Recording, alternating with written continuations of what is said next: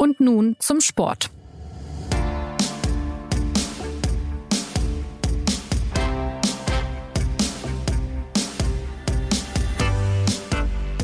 In den USA ist in Sachen Corona kein Ende in Sicht. Die Zahl der Neuinfektionen steigt weiter an und trotzdem geht in diesen Tagen die Show im Sport weiter. Im Baseball begann vergangene Woche die Saison. Im Basketball geht es diese Woche los, bei den Frauen in der WNBA und bei den Männern in der NBA. Und irgendwie weiß man gar nicht, wo man anfangen soll bei so vielen Themen und so viel Aufregung. Die NBA spielt ab Donnerstag in Florida ihre Saison zu Ende in Disney World. Und ausgerechnet dort, also in Florida, sterben jeden Tag ja weit über 100 Menschen infolge des Virus.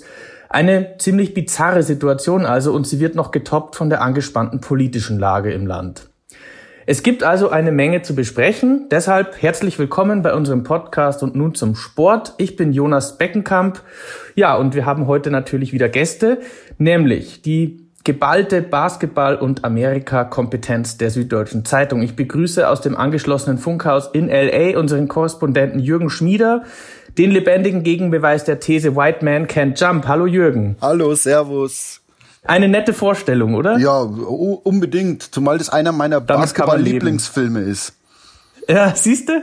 Ja, wir haben auch noch einen anderen Gast, Joachim Mölter, ist uns ebenfalls zugeschaltet. Ein mm, ja, Reporter der SZ, der zwischen Ulm, Bamberg und sonst überall und Dallas auch schon so manches erlebt hat im Basketball.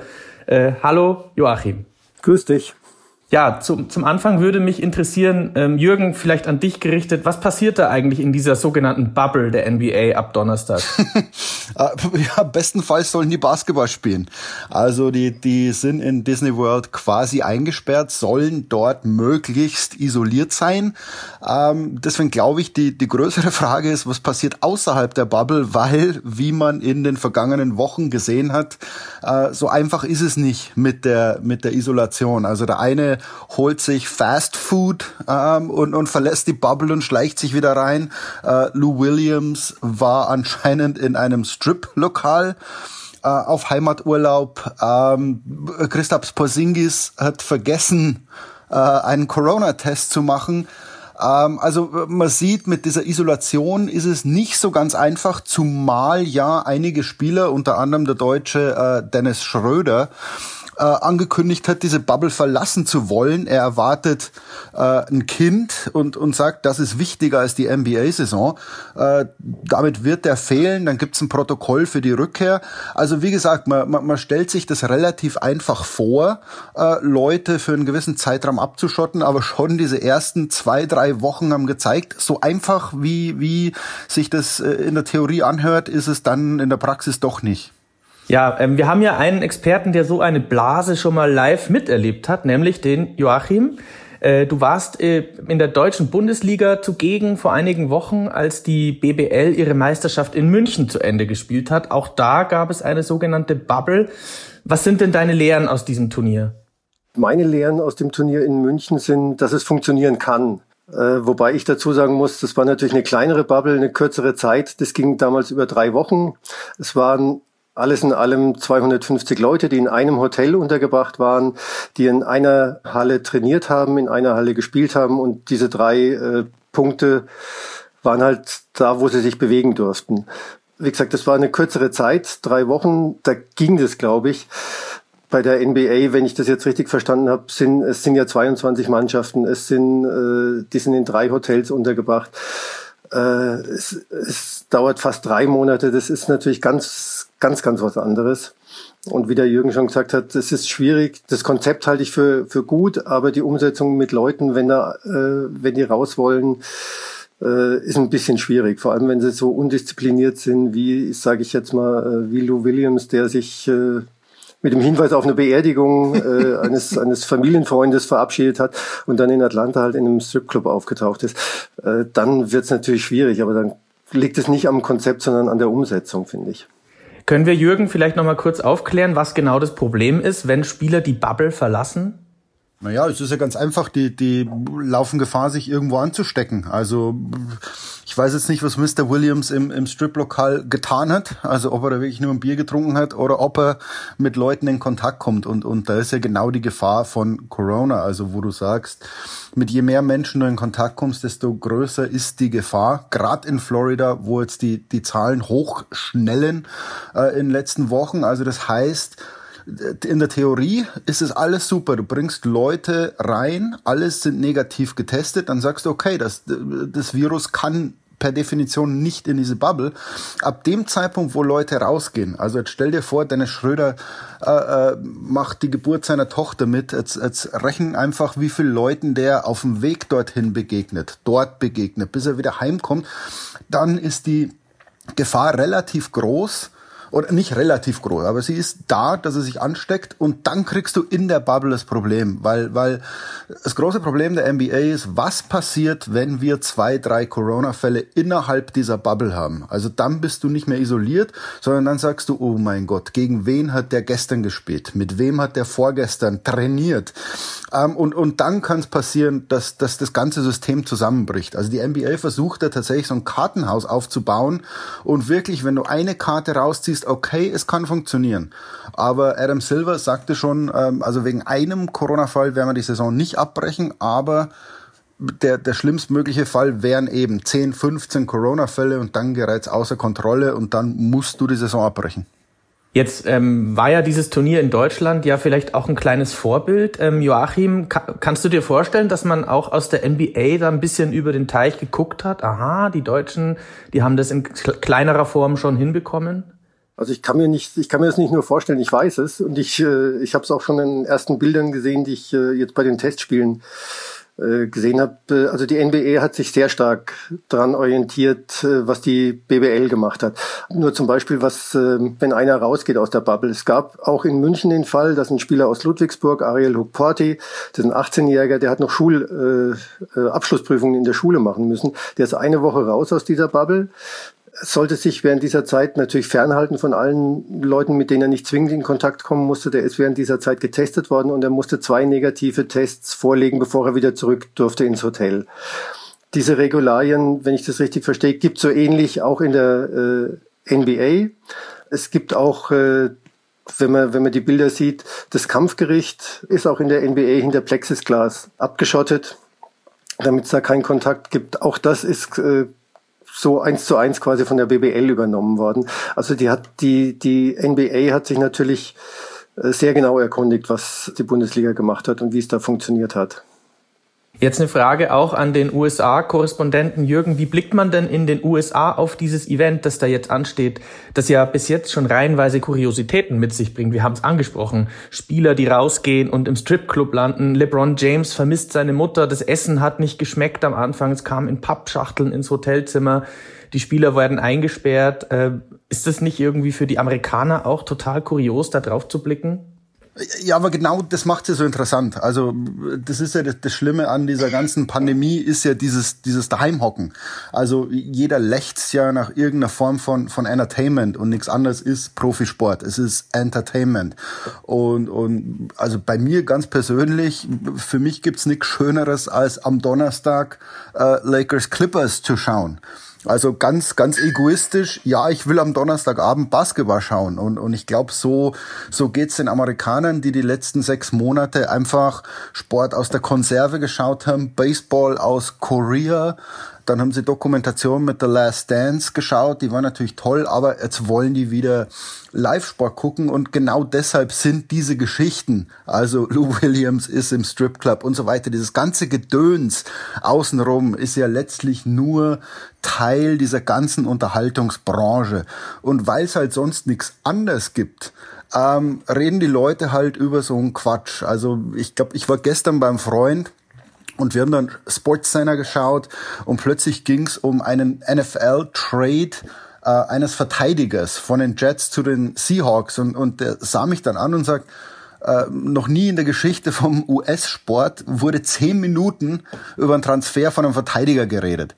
Und genau das ist der Grund, warum die Leute jetzt jedes Detail dieser Bubble, jedes, also wenn einer einen Test verpasst und so weiter, worüber du, mein Gott, ne, vor zwei Jahren, wenn jemand irgendeinen Test verpasst hätte, mein Gott, wäre kein Skandal gewesen. Aber jetzt redest du drum. Es ist einfach Teil dieser, dieser, dieses Entertainments und Mai, damit muss man halt leben. Also so ist halt der Profisport heutzutage, dass es nicht nur um Sport geht. Kann es sein, dass die Fans vielleicht auch so einen kleinen äh, Aspekt an Reality-TV kriegen, weil sie ja durch die sozialen Medien da jetzt zuschauen können? Was, machen diese Stars denn da eigentlich? Gehen die fischen in Disney World oder zocken die Playstation oder ja, man kann da ja ein bisschen in, in Real-Time zuschauen quasi. Auf jeden Fall. Also heute, ich glaube, Moritz Wagner hat einen Instagram-Post veröffentlicht, wo er und Isaac Bonger einen, einen Fisch irgendwie ins Meer oder in, in so einen künstlichen See zurückwerfen. Ähm, Gibt andere, die sich über das Essen beschweren, dann kommt der Nächste wieder, der sagt, also da wo ich herkomme, äh, Chicken and Rice is a decent meal. Also all diese, wie du sagst, es ist Reality TV und, und letztlich dient einfach der Unterhaltung der Menschen und, und schau mal, ich, ich weiß es jetzt, was Moritz Wagner gepostet hat, weil es mich interessiert. Also er unterhält mich. Also irgendwie, es funktioniert ja, dieser Eskapismus, wir wollen alle irgendwas anders sehen, außer Nachrichten von Corona. Wir wollen uns wieder über Sport unterhalten und die NBA liefert zuverlässig.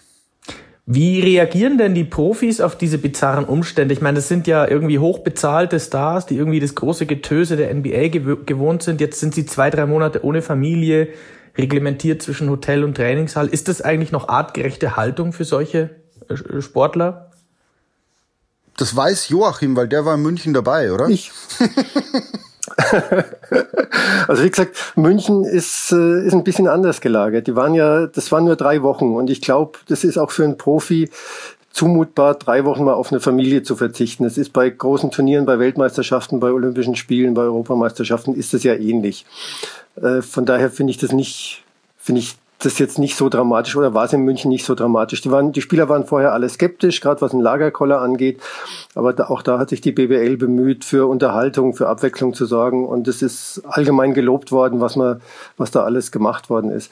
In der NBA mit drei Monaten ist natürlich ganz, ganz was anderes. Wobei es ja auch, wenn ich richtig informiert bin, so geregelt ist, dass ab Ende August Familien, Freunde in diese Bubble rein dürfen, nach gewissen Tests, mit gewissen Einschränkungen, mit gewissen Abstandsregeln. Aber äh, im Prinzip sind es auch nur knapp vier Wochen oder ein bisschen über vier Wochen, wo die Spieler auf ihre Familien verzichten müssen. Dann gibt's wieder so eine Annäherung. Also auch daran hat, glaube ich, die NBA gedacht, dass das auf drei Monate eigentlich keine artgerechte Haltung mehr ist, nämlich eigentlich für niemanden mehr, dann wäre es nämlich tatsächlich so eine Art Gefängnis, glaube ich. Vielleicht müssen wir, wir auch daran denken, also für wen sind es denn drei Monate? Also im Moment sind 22 Teams drin, die veranstalten acht Spiele, dann fallen schon mal sechs Mannschaften weg. Also sechs Mannschaften sind gerade mal acht Spiele dabei. Und ich glaube, wer mal diesen, diesen Playoff-Zirkus äh, in der NBA verfolgt hat, also ab dem Zeitpunkt, wo die Playoffs beginnen, ähm, schotten die sich oftmals sowieso von der Familie ab. Die wollen da ihren Ruhe haben. Wenn du dann diese Playoff-Reisen anschaust, wo du sagst, zwei Heimspiele, dann bist du wieder für zwei Spiele irgendwo, kommst kurz heim, bist wieder für zwei Spiele irgendwo. Also die Playoff-Struktur in der NBA ist sowieso sehr äh, familienfeindlich, sage ich jetzt mal. Und, und dann ist es aber auch nicht schlimm, dass du dann in der Bubble hockst. Also ich glaube, und, und für die Mannschaften, die bis zum Ende dabei sind, äh, wenn du jetzt sagst, du bist in Conference Finals, also dann ab dem Zeitpunkt sagst du, okay, jetzt sehe ich meine Familie eine Woche, zwei nicht, komm, jetzt geht's hier um den Titel. Also äh, ich glaube, das ist dann verantwortbar.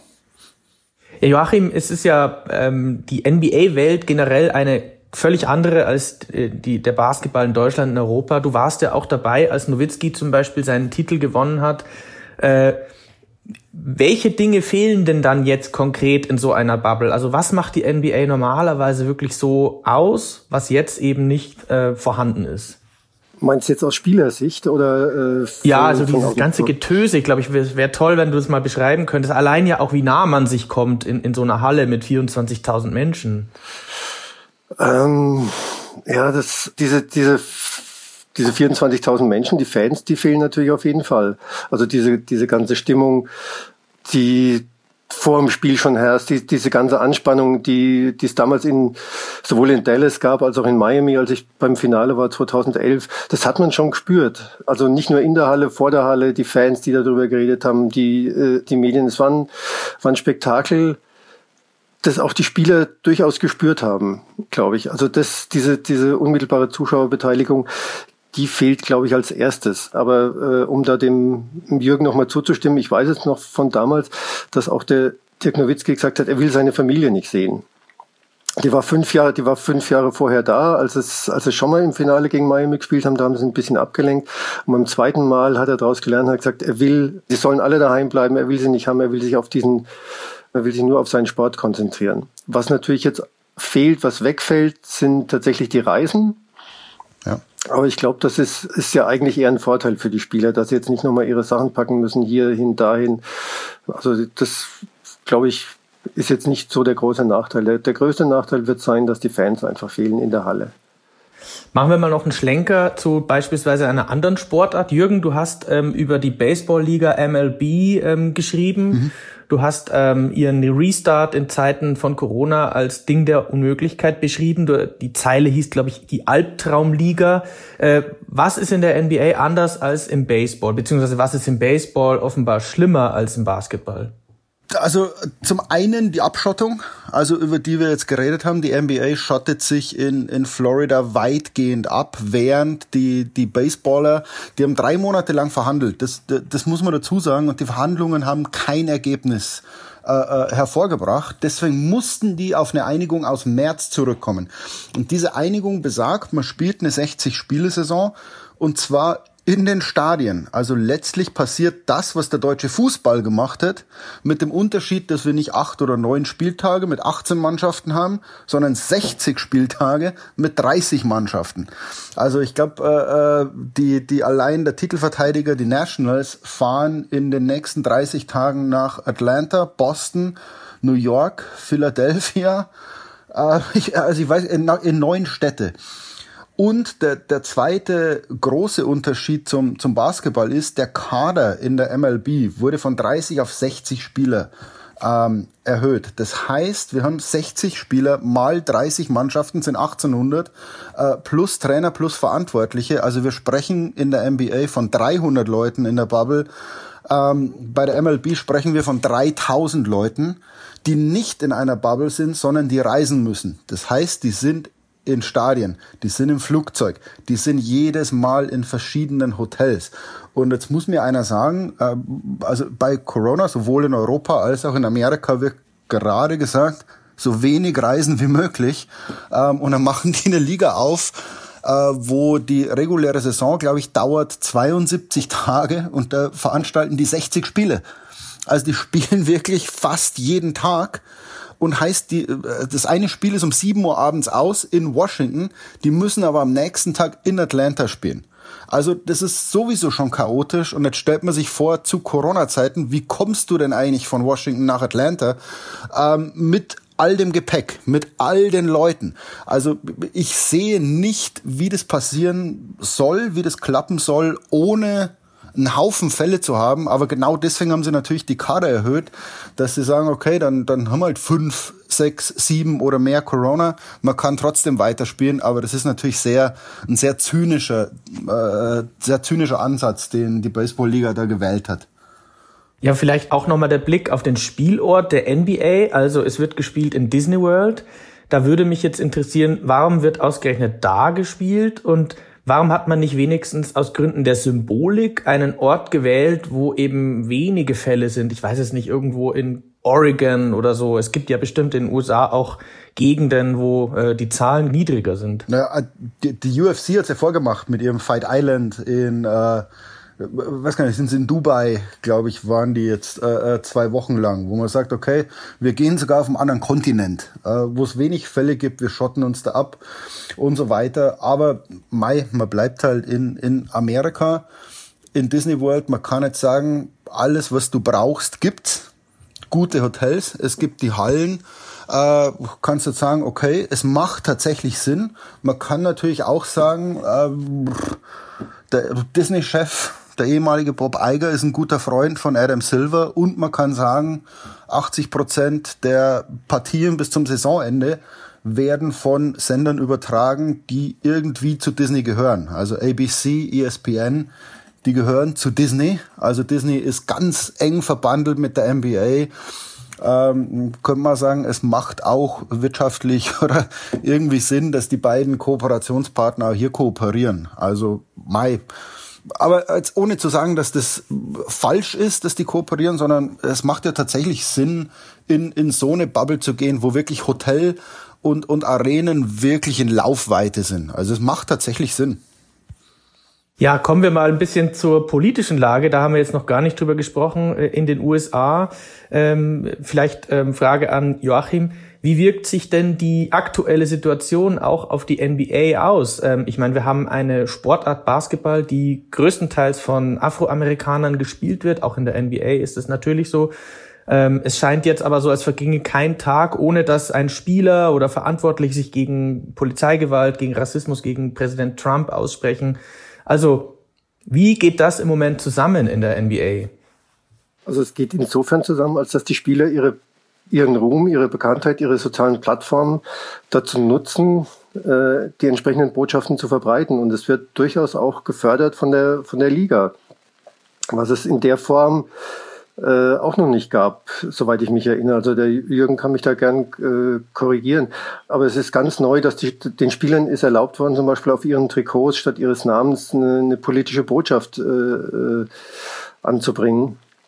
Also die Spieler äh, waren schon drauf bedacht, äh, dass sie in dieser Bubble nicht sich komplett abschotten von der Welt, vom Rest der Welt und, und äh, in ihrer eigenen Welt, in ihrem eigenen Paralleluniversum spielen, sondern dieses politische Bewusstsein, das in den letzten Wochen, Monaten äh, ja zugenommen hat, gerade was die Bewegung der, der Afroamerikaner äh, angeht, das wollten sie behalten, wollten weiterführen. Man hat es ja auch gesehen am Auftakt der, der WNBA am Wochenende bei der Nationalhymne, haben sich die Spielerinnen nicht hingekniet, wie es äh, üblich war, sondern sind sogar komplett rausgegangen vom Spielfeld und zurück in die Umkleidekabine, um, um Zeichen zu setzen.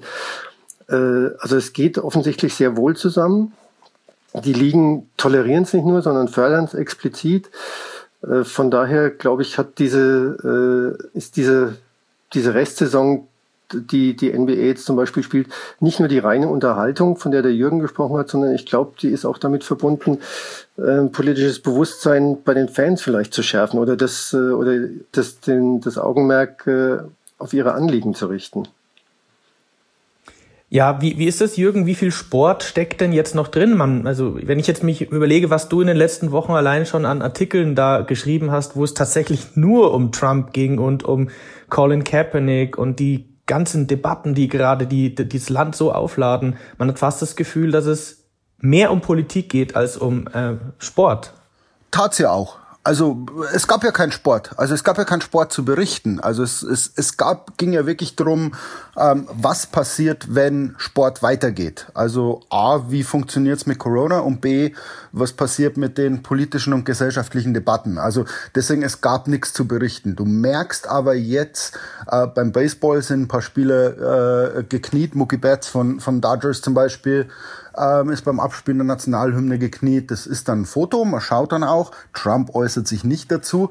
Aber es ging jetzt beim Baseball, die Saison läuft jetzt drei, vier Tage ähm, geht um Sport. Also du schaust jetzt tatsächlich, wer, wer kommt aus den Startlöchern, sind die rostig? Also man hat ein paar äh, äh, defensive Bloopers gesehen. Also ab sofort geht's um Sport.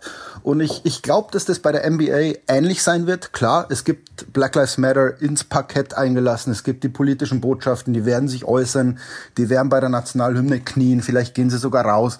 Äh, es wird andere T-Shirts geben, es wird... Äh, die Interviews nach dem Spielen werden politischer sein, werden gesellschaftlicher sein. Ich glaube aber, ähm, je näher wir uns an die Playoffs heranbewegen oder wenn dann die Playoffs beginnen, ähm, wird sich das wieder shiften und dann wird es zu 80, 90 Prozent um, um Sport gehen, was ja auch gut ist, aber die Botschaften werden nicht nachlassen, was ja auch gut ist. Also in welcher Sportart auch immer, Baseball, Basketball, dann Football, wo auch schon Trainer und Spieler angekündigt haben, dass sie sich äh, äh, hinknien werden, dass sie sich zu gesellschaftlichen Themen äußern werden.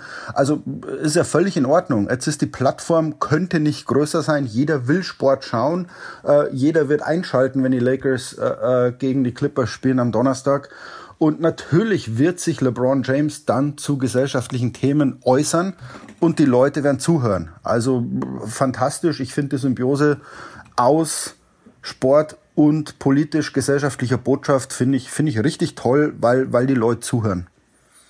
Ja, wir sind schon äh, gegen Ende des Podcasts. Ich würde noch zwei Themengebiete gerne kurz abhandeln, nämlich Sportliches. Dafür sind wir eigentlich da.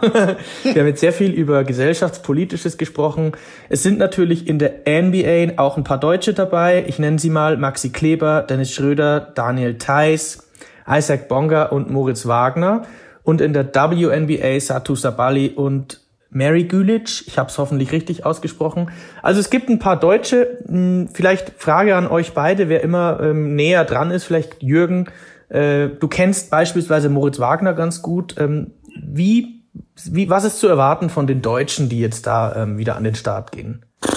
Sehr schwer, sehr, wirklich schwer, weil die, die Wizards ähm, sind meiner Meinung nach dabei, um acht Spiele zu absolvieren, damit es Gegner für die gibt, die, die wirklich in die Playoffs kommen. Also so schade ist für die deutschen beiden Wizards ist, die, die haben kaum noch Chancen auf die Playoffs. Also da kannst du jetzt versuchen, dich acht Spiele lang zu empfehlen. Also gerade bei, bei Moritz oder bei, bei Isaac Bonga, wo es ja drum geht, äh, unterschreibe ich irgendwann mal diesen zweiten Vertrag. Also da werden die Leute schon genau hinschauen. Aber mit, mit der Titelvergabe haben, haben die zwei nichts zu tun. Ähm, interessant ist schon Oklahoma City. Also Dennis Schröder ist ja derzeit die Nummer eins oder der, der Nummer eins Kandidat auf die Auszeichnung Sixth Man.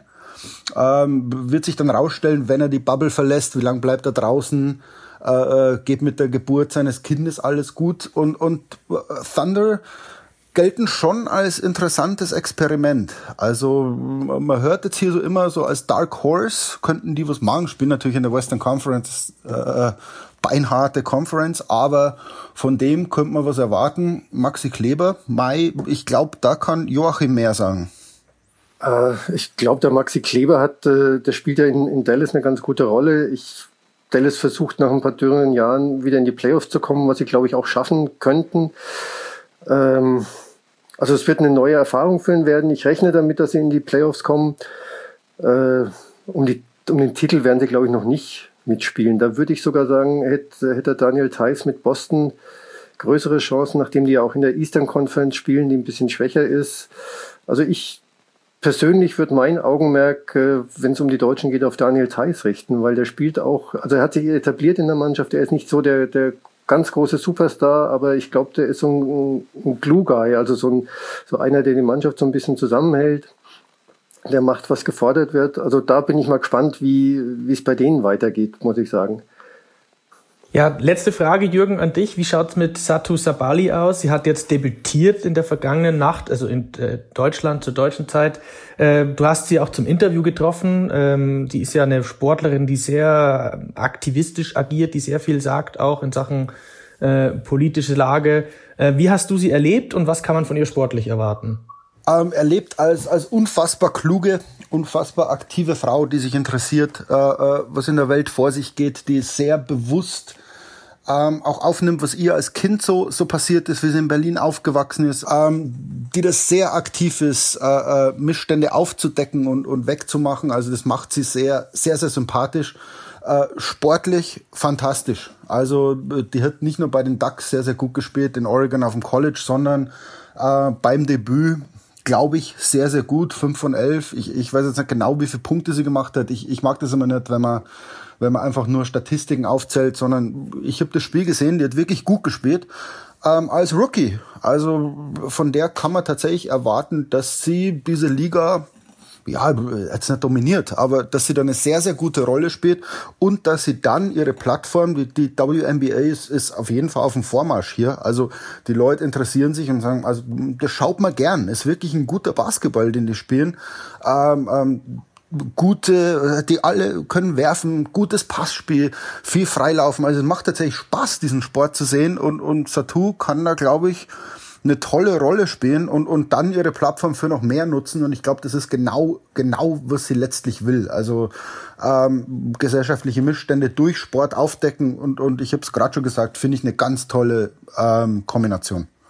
Ja, also von Satu Sabali werden wir wahrscheinlich noch viel hören. So viel also zur aktuellen Situation im US-Basketball. Die NBA und auch die WNBA legen mit gewaltiger Sprengkraft wieder los. Wir haben jetzt über haufenweise Gesellschaftliches gesprochen. Am Ende auch ein bisschen über Sportliche. Äh, dazu dann hoffentlich mehr beim nächsten Mal, denn wir werden den Basketball in den USA natürlich weiter begleiten. Am Donnerstag beginnt ja, wie erwähnt, die NBA. Und wer mehr darüber erfahren will, kann sich gerne die Artikel und Berichte in der SZ oder auf sz.de anschauen. Mein Dank geht an Jürgen und Joachim für ihre Expertise und mir bleibt nur noch zu sagen, dass wir für Feedback jederzeit erreichbar sind unter podcast.sz.de. Ja, ich sage Tschüss an euch beide. Bis zum nächsten Mal.